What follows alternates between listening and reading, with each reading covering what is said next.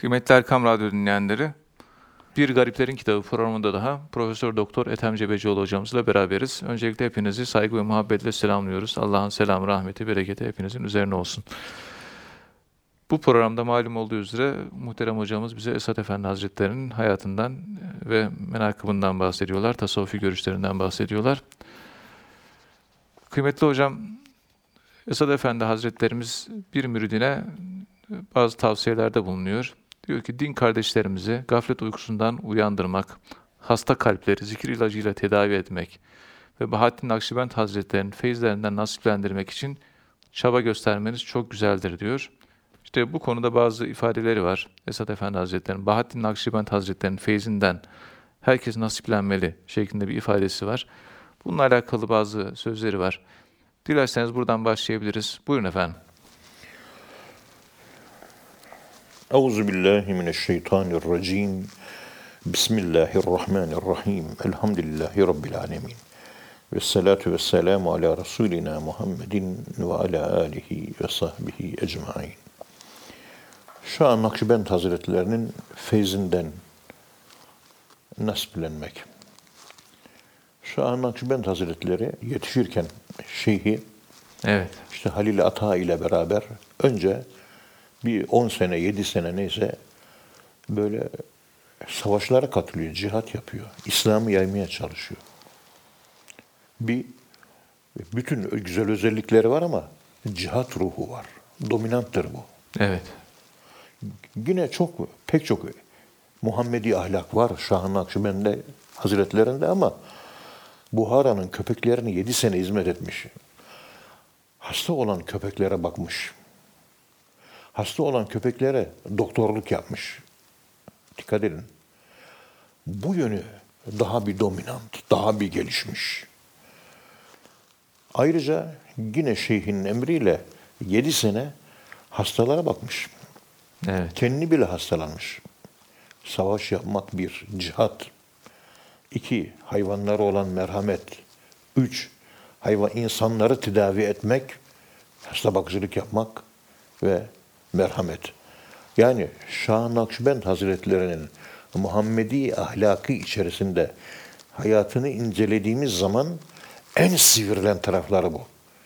Bunu şuna dayanarak söylüyorum. Evet. Hazreti Şeyh-i Ekber Muhyiddin İbnül Arabi Hazretleri Fususil Hikem adlı kitabını yazmış. Başlıyor. En-Nübvetül Ademiyye diye başlıyor. Devam ediyor işte. En-Nübvetül İbrahimiyye En-Nübvetül İsmailiyye En-Nübvetül Eyyubiye El-İdrisiye en sonunda En-Nübvetül Muhammediye diyor. Yani ne Bütün demek o? peygamberleri Nü- anlatıyor. Nübüvvetül. Nübüvvet şeref demek. Şeref, evet. Yani alamet, belirginlik, Belirgin. vasıf, Temayüz eden vasıf. temayüz eden vasıf. Hazreti İbrahim'in temayüz, bütün ahlakı tamdı. Peygamberlerin ahlak. Ama tövbesi çok temayüz etmişti. Oturuyor tövbe anlatıyor. Evet. Hazreti Adem'i okuyup tefekkür ettiğiniz zaman sizde tövbe içselleşmesi olur. İbrahim'i okuduğunuz zaman ve İbrahim ellezi vefa vefa içselleşmesi ve o ahlakın ortaya çıkıp self realize olup tahakkuk edip ortaya çıkması ve görünür hale gelmesi Evet. en baskın vasıflarını bütün peygamberler anlatıyor, anlatıyor, anlatıyor, anlatıyor. Her peygamberden her şeyle istifade ederiz ama dominant vasfından daha çok istifade ederiz. Peygamberimiz sallallahu aleyhi ve sellem de bütün peygamberlerin bütün özelliklerini taşıdığı için peygamberimizin bütün özellikleri dominanttır. Evet. Diğer peygamberlerde bu özellik yoktur. Çünkü peygamberimiz hatemdir. Son peygamberdir. Kendinden önce geleneklerin bütün özelliklerini, vasıflarını, e, kendi iç aleminde geliştirdiği o yücelikleri peygamberimiz kendisinde geliştirmiştir. Evet. Onun için üsvetün hasenetündür. Çok güzel bir örnektir. Çok güzel e, bir model şahsiyettir Peygamberimiz sallallahu aleyhi ve sellem. Diğer peygamberlerin modellenmesi bir insanın üzerinde hangi peygamberin tesiri fazlaysa normal olarak peygamberimizin Ahlakıyla hepimiz ahlaklanmaya çalışıyoruz. Ama genelde bir iki peygamberden de nasip alıyoruz. Evet.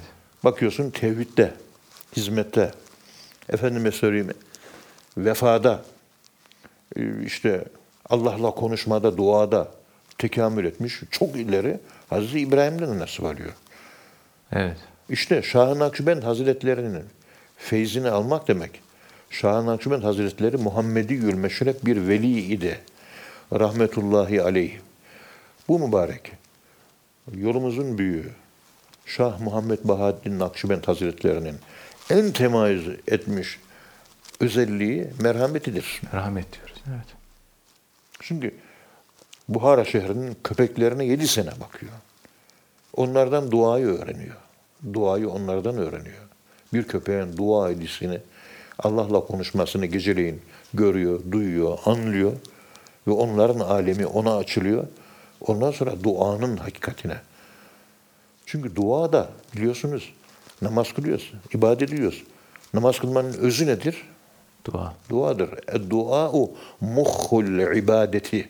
Hadis-i şerifine göre. İbadetin özünü öğreniyor. Köpeklere hizmet edince öğreniyor.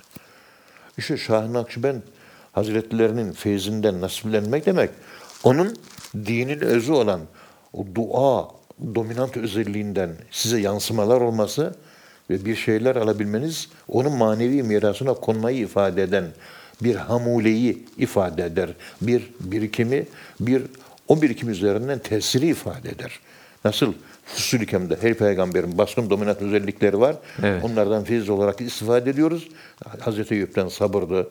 İsmail aleyhisselamdan teslimiyetti. Hazreti İbrahim'den vefa idi. Hazreti Adem'den tövbe idi vesaire. Evet. Aynı şekilde Şah-ı Nakşibend Hazretlerinden ilk öğreneceğimiz şey merhamet olmuş oluyor.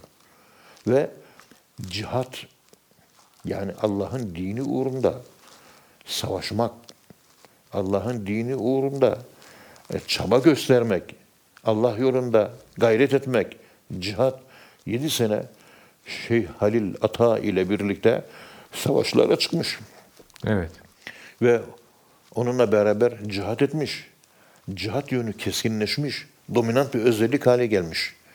Onun için mevcut tarikatlar içerisinde cihat yönü en gelişmiş tarikat bu yüzden Nakşibendilik. Nakşibendilik tarikatıdır. Ondan sonra da Kadirilik tarikatıdır. Çünkü kurucusu pirin e, yapılanmasında, seyri sülükünde 7 senelik bir cihat tecrübesi vardır ve kendisinden sonra gelen bütün bu yolun saliklerini bu yönüyle etkilemiştir. Evet. İngilizler Hindistan'a alıyorlar 1750 senesinde.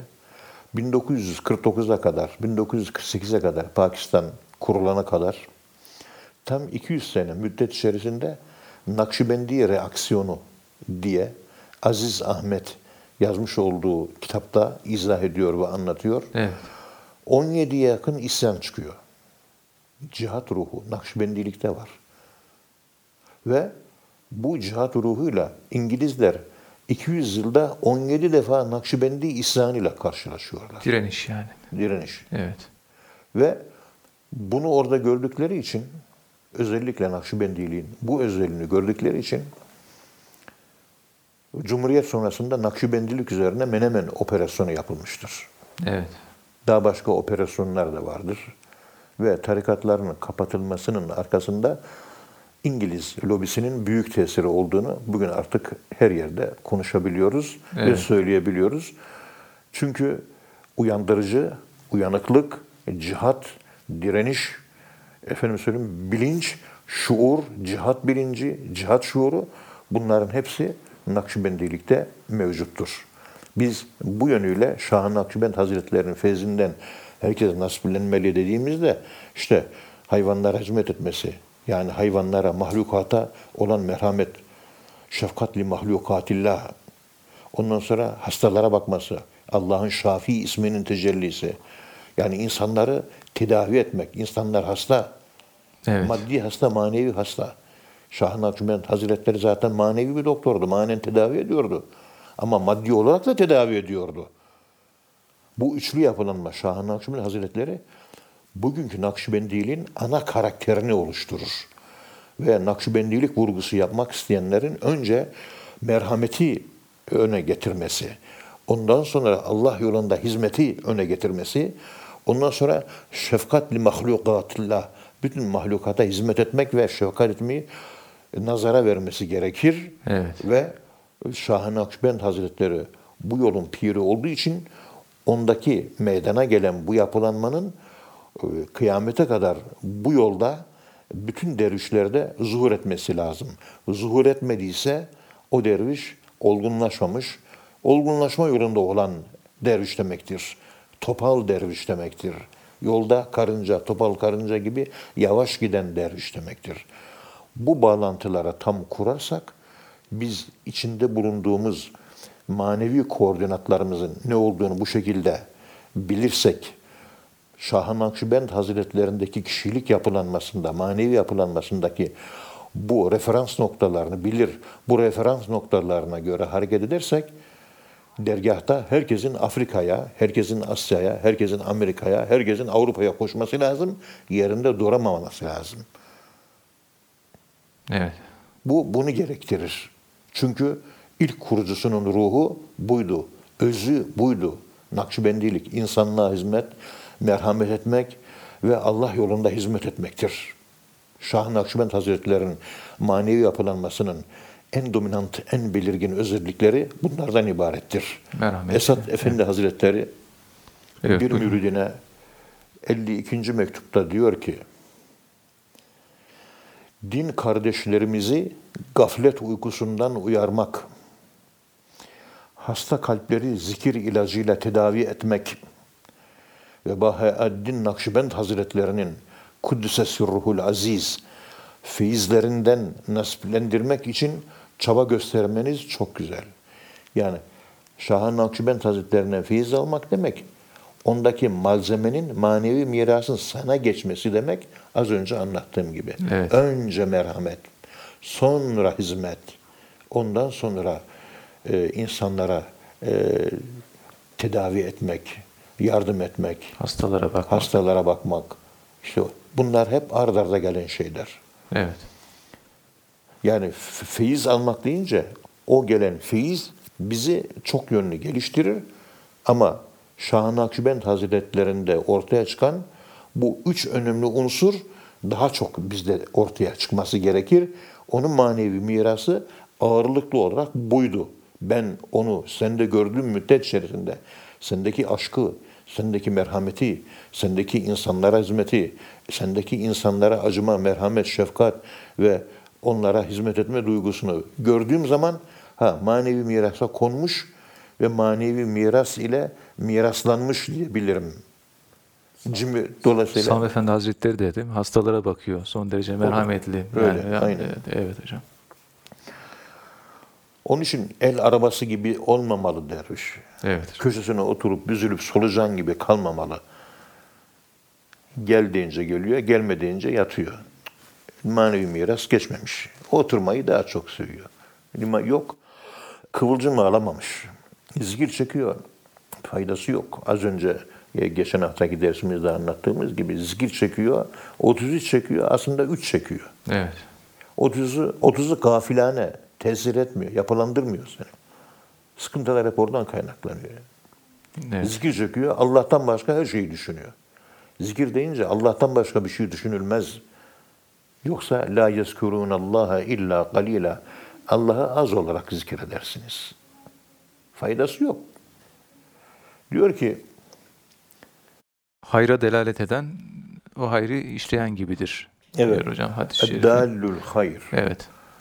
Yani dallül hayri kefailihi. Hayırlı işlere önderlik yapan insanlar o önderlik yapmış olduğu insanların aldığı sevabın aynısını alır. Ben insanlara şurada talebe yurdu yapılıyor. Şurada cami yapılıyor. Şurada aş evi yapılıyor, fakirlere dağıtılacak diye.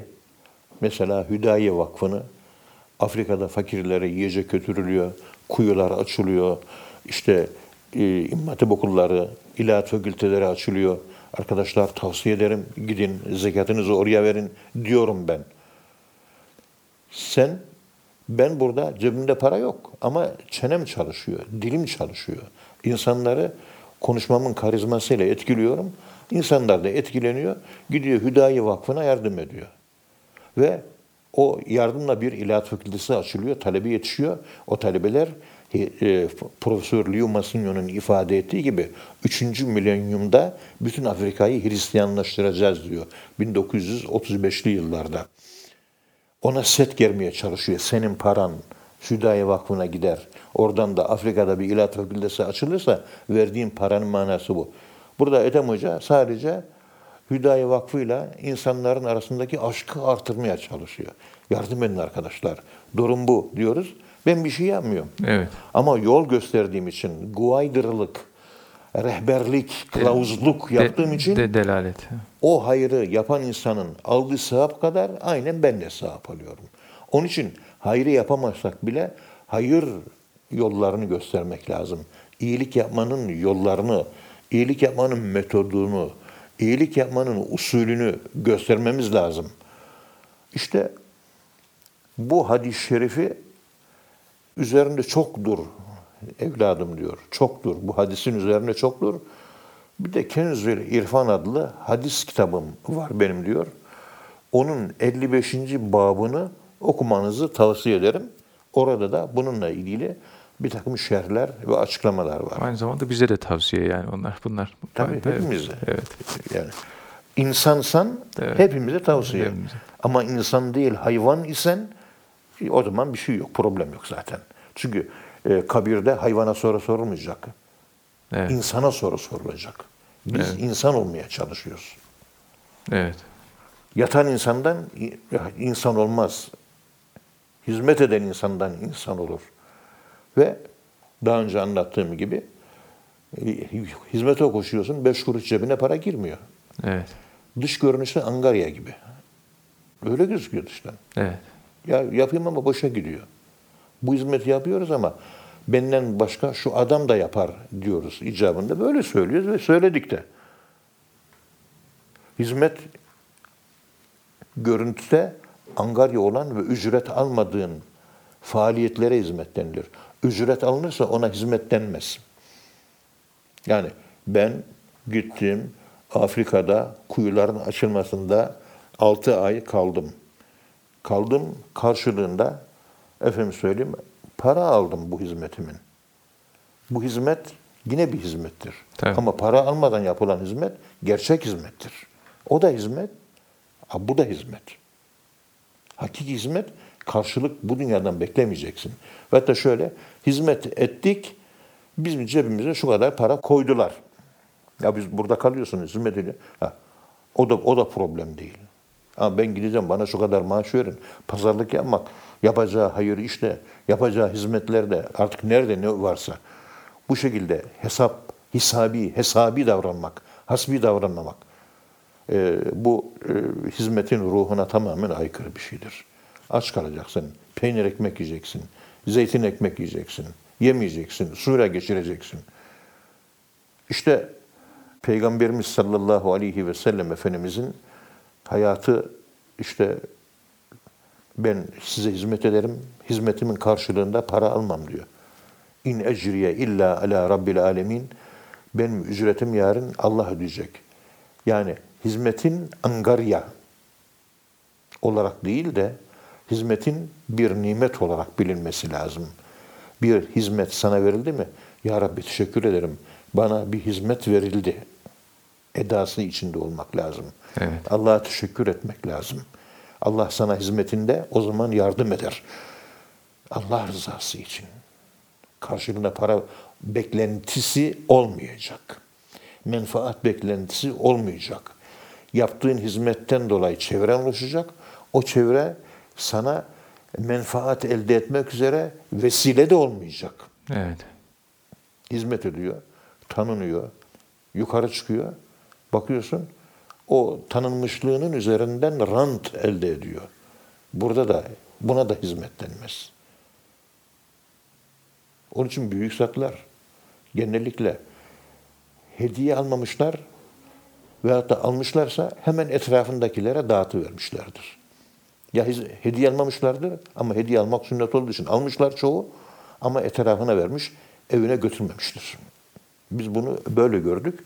Şu anda da büyüklerimizden böyle görüyoruz elhamdülillah. Peygamberimiz Hazreti Ali'ye açıkladığı bir hakikatte diyor ki, Ya Ali, senin rehberliğinle, senin delaletinle, senin yol göstermenle Cenab-ı Allah yanlış yolda olan bir insanı doğruya erdirirse, hidayet ederse senin vasıtanla, bu senin için dünyadan ve dünyada olan her şeyden daha hayırlıdır. Çünkü hidayetine vesile oldun değil mi? Ebu Zer'in namaza başlamasına ben vesile oldum. Evet. Kılmıyordu. Beni dinledi, etkilendi, namaz kılmaya başladı. Ömür boyu kıldığı namazın sevabı kendisine yazılır. Ona ne yazılırsa vesile ben olduğum için bana da yazılır. Kötülüğe engel olmak da öyle. Sigara içme oğlum, sigara kötü bir şey. Anlatıyorum sigaranın içmenin kötü bir şey olduğunu. Seddi zerayı yapıyorum ve sigara içmeyince bir sevap kazanıyorsun sen. Ama benim etkimde kalarak sen sigara içmeyi terk ettin ve terk ettin ve bir günahtan kurtuldun. Günahtan kurtulduğun için sen bir sevap kazandın. Ben kılavuzluk yaptığım için, rehberlik danışmanlık yaptığım için, kılavuzluk yaptığım için, senin guaydır olduğum için aynı sevap bana da yazılır. Onun Evet. için durma, çalış. Ehli gafleti gafletten kurtar. Himmet eyle, ehli zulmeti zulmetten kurtar. Bismillahirrahmanirrahim. Muhterem hocam, Esat Efendi Hazretleri şöyle bir ifadesi var. Bugünü düğününden hayırlı olmayan mümin zarardadır. Bunu tabi bir hadis-i şerife dayandırıyor. İki güne eşit geçen hüsrandadır şeklinde bir hadis-i şerife dayandırıyor. Bu hadisi nasıl anlamak gerekiyor? Ve Esad Efendi Hazretleri'nin bu ifadesini nasıl anlamak gerekiyor? Dinleyicilerimize anlatabilir misiniz? Buyurun efendim. Euzu billahi mineşşeytanirracim. Bismillahirrahmanirrahim. Elhamdülillahi rabbil alamin. Ve salatu ve selamu ala Resulina Muhammedin ve ala alihi ve sahbihi ecmain. Efendim bu hadis-i şerif Men isteva yevmahu fehuve mağbunun iki günü eşit geçen kaybetmiştir. İki günü eşit geçen kaybetmiştir. Siz yaratılışta Allah'ın koyduğu bir tekamül kanunu var. Ben şu anda 66 yaşındayım. Evet. Kendimi şu anda biliyorum. Ama İmam Hatip Okulu'na başladığım 13 yaşındaki halimi de biliyorum.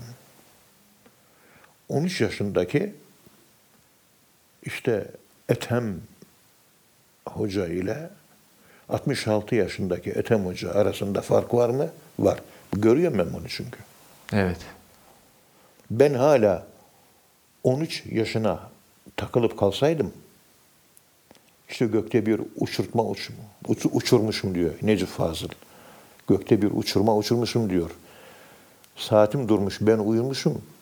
Göklerden habersiz gökte uçurtma uç- uçurmuşum diyor. Tam 33 yıl saatim işlemiş. Ben durmuşum. Gökyüzünden habersiz uçurtma uçurmuşum. Te- Tekamül yok. Evet. Yani ben hala IQ'su küçük bir adam olarak ne zaman maneviyatı gördüm, o zaman gökyüzünün farkına vardım. Ve saatim işlemeye başlamış. İnsanların çoğu aslında davranış psikolojisi, behavioral psikoloji olarak incelediğinizde insanların çoğu 5 ve 6 yaşında çoğu. Nasıl biliyor musunuz? Profesör Wilson çocukların küsmesi çok olur birbirlerine. Evet. Bir çocuk Allah'tan yeni gelmiştir, fıtrattır. Fıtrat imandır. Ve konuşmaya başladığı zaman çocuk ilk işlediği günah yalan imiş. İlk işlediği günah. Ve ona bağlı olarak da küsmek imiş. İmanın zıttı bunlar. Üç günlük küsme hakkın var. Üç günden sonra küsemezsin. Eğer mümin isen. Evet. Ama mümin değilsen Küsebilirsin. Problem yok. Mümin değilsen küs. Yalan söylemek. Yalanla iman bağdaşmaz diyor Peygamberimiz. Yalan var, iman yok. İman var, yalan yok. Ya o olacak ya bu olacak. Yani bugün çocuk psikolojisi pedagojik formasyon açısından pedagojik yapılanma, çocuk psikolojisinin yapılanması ve çocuğun olgunlaşması vetiresi içerisinde, süreci, prosesi içerisinde bir insanın doğru konuşma erdemine ulaşabilmesi, doğru konuşmak, Evet. sadık olma. Küsmek insanın şahsiyet sahibi olmadığını gösterir. Yani karşılaştığı negatif olayı hazmedemiyor, yüzleşemiyor. Küsmek ben bu olayla yüzleşemiyorum, kaçıyorum demektir. Çocuk da şahsiyet sahibi olmadığı için yüzleşemiyor, kaçıyor yani küsüyor. Bu tavır 60 yaşında, 70 yaşında insanlarda yok mu? Çok fazla hocam. Yani çocuk daha 5 yaşında. Ne zaman büyüyecek bu insanlar? Bu insanların çoğu akil balik olmadan ölüyor maalesef. Ben senin sıkıntına katlanacağım. Bir arkadaşa gönlüm kırıldı. Ona dedim ki yahu 3-5 ay bana şöyle 10 metreden uzak dur. Hani yanımdan ayrılma, görüşelim. Ama şimdi bir metre yakınsın, 10 metre uzak dur dedim. Ama küsmek Ama yok. küsmek yok. Evet. Küsmek yasak. Nefse üç günlük bir hak vefa ayrılmış. Üç günden fazla küsmek yoktur. Küsersen sen daha büyümedin, akil bali olmadın, olgunlaşamadın, sen çocuksun. Yani hoşlanmadığın olayla yüzleşmekten kaçıyorsun. Yani olgun değilsin. Yani büyümedin sen anlamına gelir. Profesör Wilson bunu o kadar güzel açıklamış ki. Herkes ufak çocuk. Ufak ufak. O ona küsüyor. O onunla kavga ediyor. O onunla itişiyor. O onunla didişiyor. Ya bunu siz niye böyle ya? Her yere kavga, dövüş, gürültü, patırdı, toz dolu. Evet. Hani biz olgunluğa taliptik. Her taraf kavga, dövüş. Ufak çocuk gibi. Elle bir oyuncak var. Herkesin bir elinde olunca oyuncak var. Herkes birbirine oyuncağını kıskanıyor. Ufak çocuk gibi. Bakıyorsunuz etraf bu gibi insanlarla dolu. İnsanların tamamında bu olaylar var. Evet. Genel müdürlük kavgası yapıyor. Efendim söyleyeyim bilmem görev alma kavgası yapıyor. E, bu gibi e, insanlar da baş üzerinde dolaşıyor. Ben de bunu anlamakta zorlanıyorum. Çocuk daha bu. Olgunlaşmamış. Oyuncak kapmaya çalışıyor. Matlup olmaya değil, talip olmaya çalışıyor. Her şeye atlıyor. Bundan hizmet gelmez. Çocuk psikoloji. Kendi olgunlaşmamış. Evet. Sen buna görev veriyorsun ama kendi olgunlaşmadık adam. Vermiş olduğun insan malzemesini nasıl olgunlaştıracak yahu? Sıkıntı buradan kaynaklanıyor. İşte men isteva yevma ve mabun eşyanın tabiatında, insanın tabiatında olgunluk temayülü vardır. Olgunluğa temayül edemezseniz siz ki tarikatlar da bunun için kurulmuştur. Evet. İnisiyasyon yolu, seyr sülük yolu ve insanın olgunlaşması yolu, insanı büyütme yolu. Ben şimdi 66 yaşındayım. Acaba yaşım kaç? Gerçekte yaşım kaç? Yani olgunluğumla benim yaşım ölçülür. Ben bana küfredeni affediyorsam ben büyüdüm demektir. Kendi elimde ihtiyacım olanı sana verdiğim zaman ben büyüdüm demektir. Ben efendime söyleyeyim kusurları örttüğüm zaman, yalan söylemediğim zaman, ben başkasının dedikodusunu yapmadığım zaman büyüdüm demektir. Ben ona buna küsmediğim zaman, ben yalan söylemediğim zaman büyüdüm demektir. İnsanlar Necip Fazıl Kısa Küreğin bir yazısında galiba Esselam adlı eserinde olabilir. Tam hatırlayamıyorum. Yaşlılıktan dolayı biraz unutkanlık arız oldu. Estağfurullah hocam. Cüce insanlar, cüce insanlar diyor. Evet, evet. Büyüyememiş cüce insanlar, çocuk insanlar, çocuk insanlar. Söyleyin bana, ben siz ne zaman büyüyeceksiniz diyor. Ne zaman çile çekecek? Ne zaman hapishanelere gireceksiniz? Siz e, ne zaman yük taşıyacaksınız? Siz ne zaman ezileceksiniz? Çünkü büyümek sorumluluk, sorumluluk ezilmek ve çile demektir. Çile yok. Ha, çile çile şiirinde geçiyor. Evet, çile. Orada geçiyor. Buna benzer bir şey. Tam değil de bunu andıran birkaç tane şiir var. Ben biraz özet olarak bypass yaparak anlatmaya çalıştım. Bu yok ortada. Hep cüce. Men isteva yevmahu fehuve mabun. Esad Elbi Hazretleri diyor ki bu ifadeyi ekabir tarikattan, tarikat büyüklerinden bir zatın buyurduğu herkese kabul edilmiş bir umde kuraldır diye takdim eder. Yani iki günün eşit olmayacak. Tekamül halinde olacaksın. Tekamül olması duraklama. Duraklama durgun sudur. Paslanırsın, kirlenirsin, mikroplanırsın. Durgun su mikrop kapar. Akarsu gibi. Sürekli ummanlara doğru ak. Sürekli hedeflere doğru ak. Akış halinde ol. Hareket halinde ol. Evet. İnne fil hareketille bereketen harekette bereket vardır. Nedir? Tekamül bereketi. Anlatılan bu hadis-i şerifte. Tekamülü anlatan bu kelamı kibarı o günü, bugünü yani Esad Elbi Hazretleri bugünü dününden hayırlı olmayan mümin zarardadır diye açıklar. 53. mektupta anlatıyor. Yani bugünü dününden hayırlı değilse o mümin zarardadır diye açıklar. Ve hakikaten Esad-ı Erbili Hazretleri'nin söylemiş olduğu bu sözden hareketle tasavvufi seyri sülüke girmiş insanların yapılanmasında duraganlık yok. Hep tekamül. Yani, sürekli tekamül e, gerekiyor. Sürekli hareket, sürekli hizmet, aşk, efendime söyleyeyim, yapma, etme, cihat, gayret, çaba, hizmet, yapma, yapılanma, olma, oluşma, tekamül, olgunmaşa yani olgun insan tipolojisi yani peygamberimizin şahsiyetinin ortaya çıkışı. Evet. Peygamberimizin hayatı hep sorumlulukla ve sorumluluğun getirdiği çilelerle dolu değil mi? E biz hayatımızın hangi bölümünde sorumluluk alıyoruz? Hizmetten herkes kaçıyor. Biraz düşünmek lazım. Çok akıntıya kürek çekiyormuşuz gibi geliyor. Maalesef. Üzerimizde olan öyle sorumluluklar var ki sorumluluklarımızı daha bilmiyoruz. Ya senin şu sorumluluğun vardı biliyor musun kardeşim? Yani komşunun çocuğuna Kur'an-ı Kerim öğretme sorumluluğu var. Çünkü sözün geçiyor. Öğretiyor musun? Ya benim böyle bir sorumluluğum olduğunu ben bilmiyordum diyor. Bilmiyor sorumluluğun olduğunu. Sorumluluğu olduğunu bildiğiniz andan itibaren sorumluluğunu size yük yükler, çile yükler. Peygamberimizin ömrü çileyle geçti.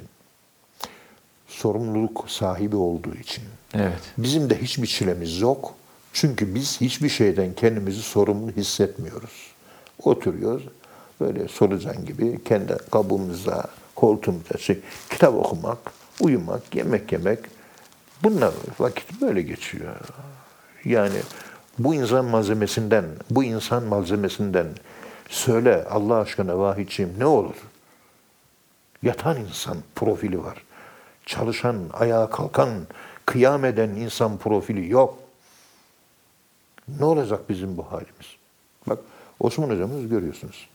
Yaş 76. Evet. Gösterdiği performansa bak. Ben baktıkça fotoğrafını e, çalışma masamın önüne koyuyorum. Bakıyorum. Efendim ben senden utanıyorum. Ben senden haya ediyorum. Siz 75-76 yaşındasınız. Bu kadar koşturuyorsunuz. Biz de koşturuyoruz ama sizin koştuğunuzun onda birini bile biz koşamıyoruz. Koşturan bir insanım hakikaten. Gayret ederim. Ama önümüzdeki ideal şahsiyetin yaptığı kadar bir çaba bizde gözükmüyor maalesef. Allah yani dua edin de bu Ethem Hoca'ya da Allah hidayete nasip eylesin. İnşallah hepimiz dua edelim birbirimize. Muhterem hocam, Esad Efendi Hazretleri, tabii ö- ölümü hatırlamak çok önemli. Esad Efendi Hazretleri de Tefekkür-ü Mev'ten, mektubatta çok bahsediyor. Yine bir yerde ölümü hatırlamanın ve düşünmenin hikmetlerinden bahsederken böyle bir- birkaç cümleden ölümü sık hatırlamak nefsin düzeltilmesine sebep olur diyor mesela. Allah Teala o kişiyi sever diyor. Kim ölümü tefekkür ederse diyor. Buna benzer bazı güzel ifadeleri var e, Esad Efendi Hazretleri'nin. Dilerseniz Evet. bununla programımızı kapatabiliriz. Bunu da bahsettikten sonra inşallah e, programımızı nihaletlendirebiliriz. Buyurun efendim. Tefekkür-ü mevt, ölümü düşünmek çok çok yani ağızların tadını kaçıran ölümü çok çok düşünün. Peygamberim böyle söylüyor. Evet. Ağızların tadını kaçıran ölümü çok çok düşünün. Şimdi hayatın verdiği bir lezzet var bizde. Hayatın verdiği bir lezzet var bizde. Evet. Bu lezzeti ölüm bozuyor. Bala sirke katılmış gibi sanki. Aynen böyle. Peygamberimiz yani hayatın lezzeti kaçsın diyor. Hep dolce vita, tatlı hayat, comfortable life, rahat hayat. Bir mümin bu hal üzere olamaz. Rahat üzere olamaz. Diken üzerindedir. Sorumluluk dikenleri vardır onda. O zaman ölümü çok düşünmek lazım. Ölümü çok düşündüğünüz zaman ölümü çok düşünmek kişide ölüm sevgisi doğurur. Ölüm sevgisi ise Cuma suresinin yanılmıyorsam ya 7 ya da 8. ayet kerimesinde ifade edildiği gibi ölümü sevmek Allah'ı sevmek demektir. Allah'ı sevmek demek ölümü sevmek demektir. Hocam ölümden korkuyorum kaçıyorum. Ha sen Allah'tan korkuyor ve Allah'tan kaçıyorsun. Çünkü Allahü Teala Cuma suresinde şöyle buyuruyor. Estağfirullah. قُلْ يَا اَيُّهَا الَّذ۪ينَ هَادُوا اِنْ زَعَمْتُمْ اَنَّكُمْ اَوْلِيَاءُ لِلّٰهِ مِنْ دُونِ النَّاسِ فَتَمَنَّوُ الْمَوْتَى Evet. İn kuntum sadikin. Ey Yahudiler diyorsunuz ki insanlar arasında Allah'ı en çok biz seviyoruz. Ha öyle mi? Hadi buyurun o zaman ölümü çok çok sevin. Ölümü, ölümü tefaül babından. Te, fetemennevül mevt. Temennev. Tefaül. Tefaül babından. Ölümü çok çok çok çok arzulayın. Allah'ı sevmek demek, ölümü çok çok arzulamak demektir. Kim diyor bunu? Allah diyor. Nerede? Cuma suresi. Ben demiyorum bunu. Evet. Ölümü sevmek demek, Allah'ı sevmek demek, Allah'ı sevmek demek, ölümü sevmek demek. Ayet böylesi. Ben demiyorum bunu. Ölümü sevmeyen insan Allah'ı sevmiyor demektir. Ama Peygamberimiz ölümü temenni etmeyiniz. Ama ölümden de nefret etmeyiniz. Çünkü ölüm kapısının arkasında Allah var. Ölüm bir kuantumdur, bir bilinmeyendir. Ölüm bir akıl ötesidir. Allah imanın konusu, akıl ötesi bir varlıktır. irrasyonel bir varlıktır. Biz ölümle Allah'a kavuşacağız. O zaman biz ölümle Allah'a kavuşuyorsak biz ölümü sevmemiz gerekiyor. Ölümü özlememiz gerekiyor. Şimdi öleyim, şimdi öleyim diye temenni etmek yasak. Peygamberimiz böyle yapmayın diyor. Ama sevin, seveceğiz. Ayet böyle söylüyor. Bu ayetin yorumu da bu hadis-i şerif değil, bu şekilde terbiye edilmiş. Ya Rab canımı alıver. Hayır böyle yok. Ömrüm uzun olsun ama ölümden de korkmuyorum, seviyorum. Çünkü Rabbime kavuşacağım. Edasını yaşamak lazım. Evet. Ki Esad Erbil Hazretleri tefekkür-ü mevti anlatırken bir, ölümü sık hatırlamak insanın nefsinin düzelmesini yol açar. Dikkat, yarın öleceksin. Dikkat, her an ölebilirsin. Ve yaptıklarının bir hesabı var. Tövbe edemeden ölürsen, bu günahlarından vazgeçemeden ölürsen, kul olamadan ölürsen, olgunlaşamadan ölürsen, ahirette seni Allah cehennemde olgunlaştırırsa iyi mi olur diye düşünerek insanın kendini terbiye etmesi lazım. Nef, nefsi dizginliyor yani hocam. Nefsi te- te- dizginliyor. tefekkür mevti. Yani Ey kesin. nefis ölüm var. Bu kadar çok para topladın. Yeter artık. Mezara girmeyecek bu paralar. Mirasçılar arkada darmadağın edecek. Biraz da bu paraları Afrika hizmetlerine harcayayım diyecek. Ve bir hadis zikrediyor Esad-ı Erbil Hazretleri.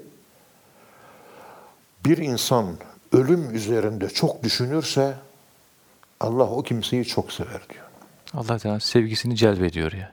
İşte ayette de onu söylüyor. Temin okuduğumuz o Cuma suresinde ayette de Evet. Allah'ı sevmek, ölümü sevmek, ölümü sevmek, Allah'ı sevmek. Hadis-i şerifte kim ölümü düşünmeyi artırırsa Allah o kolunu çok sever. Ölümle aşk arasında bir bağlantı var. Bu yüzden sevmek, ölmek, ölmek sevmek demektir. Evet. İnanmak ölmek, ölmek inanmak demektir. Bu şekilde formül ediyoruz.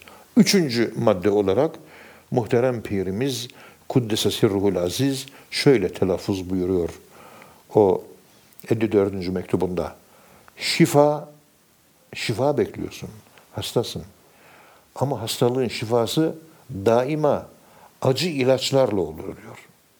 İlaçlar hiçbir zaman tatlı olmaz. Evet. Nefis hasta. Tedavi edeceksin. Onu acı bir şeyle tedavi etmek lazım.